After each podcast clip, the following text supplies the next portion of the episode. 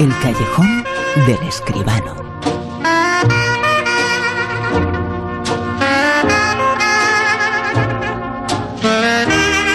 Con nuestro número uno, con José Manuel Esquivano. Muy buenas, ¿qué tal, José Manuel? Buenas noches, Bruno, ¿qué tal? Yo no sé si es el número uno o la número uno del mundo, pero es uno de los rostros eh, más bellos, más agradables y más bonitos que existen en todo el planeta, el de Charlize Theron, ¿no? No me cabe la menor duda, Bruno. Es una mujer bellísima y además muy elegante, realmente. Sí, eh, es que tiene eso. Eh, se puede ser guapa, y, pero además eh, transmitir, y, no sé, buen rollo. Ella lo hace, ¿no? Efectivamente, hombre, yo creo que no hay ninguna película de Charlize Theron eh, que, nos disguste, ¿no? Incluso en eh, Monster, aquella película que le valió el Oscar y que salía la pobre feísima con un trabajo de maquillaje realmente espectacular, pues aún en esa estaba estupenda y sobre todo muy buena actriz y muy guapa, como decimos. Charlize Theron hace en esta película de Charlize Theron de una mujer muy guapa, pero una mujer también muy poderosa. ¿De verdad saliste con el primer ministro de Canadá? No. No. No, es rarito. Conozco un sitio genial, no lejos de aquí. ¡Uh! Se llama Minibar y está en mi habitación. Has preguntado. No, oye, yo, yo también me he tirado unos cuantos líderes mundiales. Hice un 69 con Fidel Castro. Dios mío. Si su barba te parecía espesa. ¿Y cómo lo haces? ¿Tienes citas? Ningún tío quiere salir con una mujer más poderosa que él. Se les pone blandurria. Picha Blandurria es mi villano favorito de Batman, así que no me preguntas por qué sigo soltero. ¿Para qué? ¿Es de cajón? Sí, soy un fricado. casi la Una película divertida con eh, comentarios y con conversaciones eh, verdaderamente entretenidas. Casi imposible, así se titula. Efectivamente, Bruno, casi imposible que ha dirigido Jonathan Levine la producción es de A.G. y Van Goldberg y también de Charlize Theron y de Seth Rogen, que ellos han intervenido, además de ser los protagonistas. El guion es de Dan Sterling y de Liz Hanna, y los protagonistas, como digo, Charlize, Seth Rogen, Andy Serkis, alguno más que anda por ahí. Bueno, yo creo que el cine americano, todos los cines en general, pero el cine americano está renovando sus géneros paulatinamente, ¿no? Y uno de los que más ha cambiado es la comedia. Eh, a partir de, unos argumentos desenfadados y totalmente irreverentes, destinados en principio al público juvenil, pues Made in, Judah Patou y, y similares, se ha adentrado en unos esquemas y en unas fórmulas que están eh, en las antípodas del cine que se hacía el siglo pasado, léase la comedia sofisticada de Catherine Hepburn y Cary Grant, o la más rosa de Doris Day, a la que desgraciadamente acabamos de, perder, y Rock Hudson, pues, pongamos como, como ejemplos ¿no? de aquella comedia. Bueno, la pareja protagonista de Casi Imposible es completamente distinta, mucho más desigual.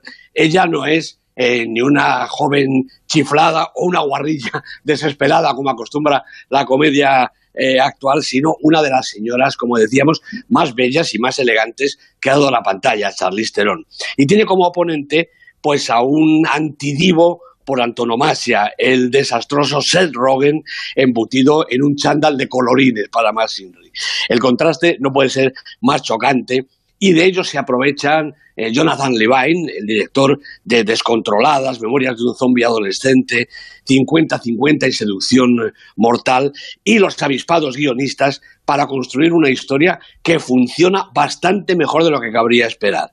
Bueno, ella es Charlotte Field y es nada menos que la secretaria de Estado norteamericana, una política de primera categoría, inteligente, decidida y también ambiciosa. Su meta es convertirse en la primera presidenta del país. También es una persona progresista y concienciada. Lo era ya cuando, con 16 años, hacía de canguro de Fred, Fred Flasky, que a sus 13 añitos estaba perdidamente y también visiblemente enamorado de ella. Ahora sus caminos han vuelto a encontrarse cuando Fred, que ahora es un periodista en paro, coincide con Charlotte por casualidad y ella, en un rapto de locura, decide contratarlo para que le escriba sus discursos. Bueno, este es solo el primer hecho inverosímil de una larga cadena de sucesos de la misma índole, pero una de las cualidades eh, más importantes de la buena comedia es precisamente hacer que el espectador dé por buenas todas las cosas imposibles que está contemplando. Como este inicio, bueno, reanudación más bien de la relación, el propio encaje de Fred en el equipo de Charlotte, muchos momentos de la vida política y también sexual de la secretaria de Estado, así como buena parte de las figuras que la rodean, empezando por el mismísimo presidente, un personaje corrupto y bastante gilipuertas. Bueno, aunque pensándolo bien, quizá esto último no sea tan increíble. Bueno, como decía, es mérito de los guionistas, Dan Sterling y Liz Hanna vienen de South Park y los archivos del Pentágono, nada menos. Es mérito de ellos, como digo, trazar esta divertida historia y de Levine, el director, ponerla en imágenes y que surja la química entre personajes y artistas tan diferentes, que Rogen ceda milímetros en sus caracterizaciones habituales y que los aproveche Charlize para, sin descomponer el gesto, se acerque a la desinhibición y al descaro. Ella no deja por eso de ser encantadora y él es tan cutre al principio que acaba por resultar entrañable. En resumen, con la aplicación de todos, este producto a medio camino entre aquellas historias clásicas y las bárbaras eh, moderneces juveniles ha salido bastante bien y resulta un acertado entretenimiento, más bien para adultos, con su carga de mala uva en la subtrama política, no sé si para los americanos, a la vista de cómo lo entienden y votan, y sobre todo por su trama principal, el enredo amoroso, previsible y ya digo poco creíble, pero también ágil, gracioso, muy actual y a ratitos bastante procaz, para que tenga de todo. La película Casi Imposible con Charlize Theron, una película sobre todo para sonreír, eh, que a veces a mí es una de las cosas importantes y que hace muy bien y ha hecho muy bien el cine en su historia y también el cine americano, eh, lo que dice, se, ha recompuesto, se ha rehecho durante muchísimo tiempo, se está reinventando constantemente en los últimos 100 años casi, ¿eh? Sí, sí, así es. El cine americano ha cambiado, han cambiado sus géneros, como decía al principio, el otro día hablábamos del western, ¿no? Pues la comedia también ha ido cambiando, ahora sus esquemas son otros, pero sigue habiendo este cine que, como tú muy bien dices, es para sonreír, es para pasar el rato, para reírse incluso, francamente, en alguna ocasión, y eso, Bruno, es muy de agradecer. Todo está cambiando, casi imposible, así lo presenta, pero la película con la que abrimos en las noticias nos demuestra que nada está cambiando. Y digo que nada está cambiando porque Roma, la película de Cuarón, sigue ganando cosas, ¿no? Pues sí, ahora se ha llevado los cinco casi más importantes premios de los platinos, los platinos del cine iberoamericano, que reúnen las cinematografías de 23 países latinoamericanos, prácticamente todos. Roma ha ganado el platino a la mejor película, al mejor director, al mejor guion, a la mejor fotografía y al mejor sonido. Cuatro de estos son atribuibles directamente a Alfonso Cuarón, de manera que puede estar contento. Bueno, Ana Brown por Las Herederas y Antonio de la Torre como no por el reino, han ganado el premio a los mejores intérpretes de cine y Cecilia Suárez y Diego Luna los de las mejores series. La mejor película de animación de los Platino ha sido Un día más con vida, que también lo está ganando absolutamente todo. La película de Raúl de la Fuente y Damián Denov. El silencio de otros, de Almudena Carracedo y Damián y Robert Bagar ha ganado el premio al mejor documental también un premio merecido y que además está muy repetido. La mejor banda sonora ha sido la de Julie de Alberto Iglesias, nuestro gran compositor, el mejor montaje, El Reino y la mejor dirección de arte, Pájaros de Verano los premios repartidos, pero desde luego el cine español ha tenido, yo creo que gran fortuna en esta edición, sexta edición de los premios platino del cine iberoamericano. Y este año mucha repercusión de los premios eh, platino, parece que no solamente se están eh, confirmando y se están haciendo un hueco, sino que es importante que se reconozca de esa forma el, el cine latino, ¿no? Efectivamente, son, ellos quieren ser, y yo creo que son los Oscars del cine latinoamericano, del cine iberoamericano, del cine en español y en portugués eh, también, y realmente las seis ediciones los van consagrando ya como una cita imprescindible en este momento de la temporada. Ellos llegan aquí en primavera, se separan un poquito de los Oscars, pero realmente no importa, son ya unos grandísimos premios y tienen toda la capacidad y toda la categoría para constituirse en la cita obligada del cine en español y en portugués, como digo, de cada temporada. El cine iberoamericano, la gran cita promete ser y ya es en los eh, premios de platino, pero la gran cita del cine mundial es el Festival de Cannes. Hombre, ya te digo, 72 ediciones eh, con esta, desde el día 14 hasta el 25, la gran cita, el gran festival, el festival por antonomasia. Los hay grandísimos, pero este, desde luego, es el más grande de todos. Ha inaugurado Los muertos no mueren, la película de Jim Jarmus, de la que hablamos hace unas semanas, una película de zombies. Eh, ha inaugurado, yo creo que con general aceptación y con entusiasmo eh, por parte de los fans del cine de Jarmus. Y en la sección oficial pues acaban de ver en Cannes nada menos que Dolor y Gloria, la película de Pedro Almodóvar, que ha gustado muchísimo, Bruno. Ha sido, yo creo, el aplauso más grande de la el aplauso más grande del festival. También está Hidden Life, la película de Terrence Malick, Il Traditoro, del eh, veterano Marco Bellocchio, Eugène Ahmed, de los hermanos Dardenne, Matías E. Maxim, de Xavier Dolan, antiguamente fan terrible del cine canadiense, ahora ya no me más madurito, Mektoub My Love Intermecho de Abdelatif Kekiche, Rubé in Lumière de Arnaud Desplechin y otra película que ha gustado muchísimo y que tiene muchas papeletas para ganar, Sorry We Missed You de Ken Loach y por supuesto también está la nueva, la ultimísima de Quentin Tarantino, Once Upon a Time in Hollywood.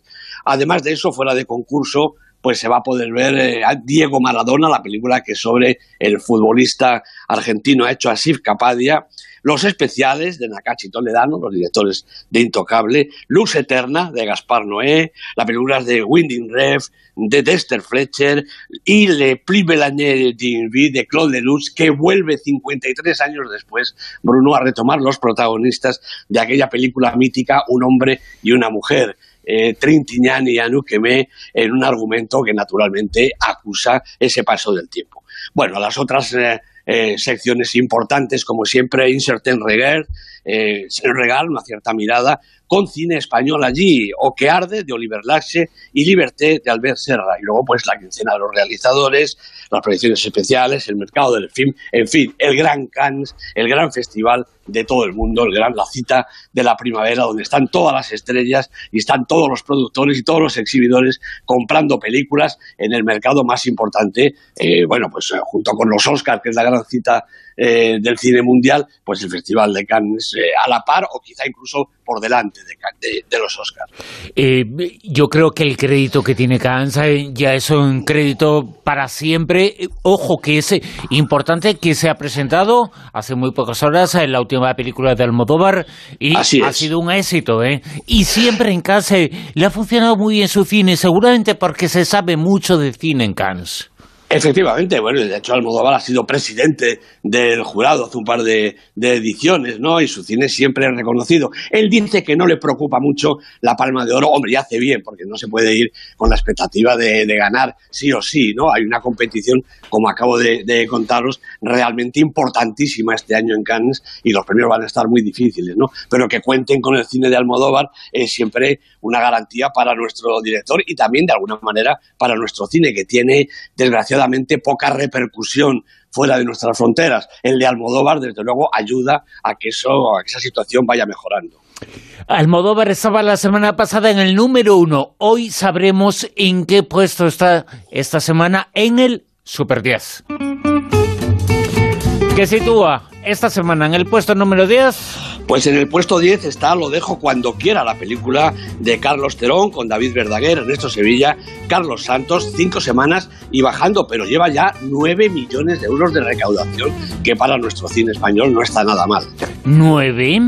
Timadoras compulsivas. Se estrena en la lista esta película de Chris Addison con Anne Hathaway y Rebel Wilson, la historia de dos señoras que se dedican a desplumar al prójimo. Primera semana, como digo, en el Super 10. ¿Ocho? La caída del Imperio americano también baja, porque esta semana la verdad es que bajan casi todas. Seis semanas en la lista la película de Denis Arcand, una estupenda película canadiense. Siete. Otro estreno, Pokémon Detective Pikachu, los eh, muñequitos, los Pokémon eh, con sus múltiples variaciones llegan a la pantalla grande. La película la ha dirigido Robert Letterman y sus protagonistas son Ryan Reynolds y Justice Smith. 6. Mula, bajando desde el puesto 5 la película de Clint Eastwood, pero resulta que ya es Super 10. 10 semanas en la lista, eso es un éxito absoluto para una gran película. 5. Cold War, bajando desde el 4 la película de Pavel Pavlikovsky, poquito a poco, ha sido número 1 muchas semanas, ya está en el 5, pero es que lleva 32 semanas en la lista. Cada semana, claro, le añadimos un guarismo. ¿Cuatro? Roma, de Alfonso Cuarón, la película que no deja de ganar premios, estaba en el 3, lleva 23 semanas en el Super 10.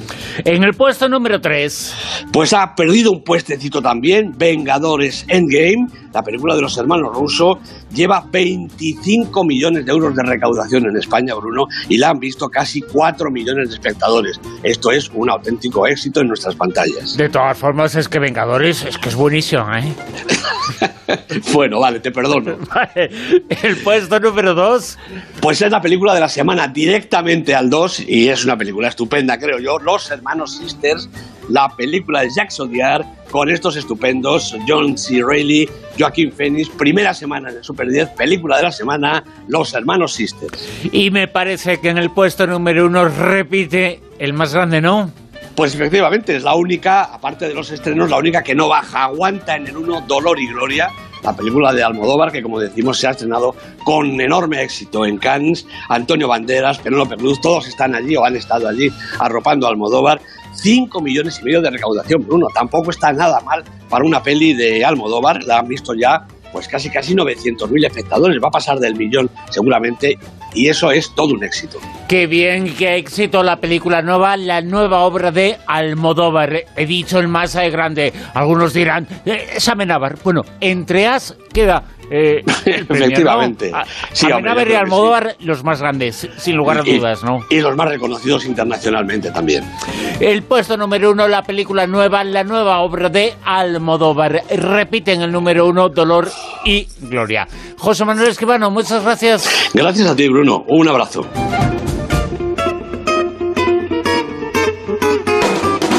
En Onda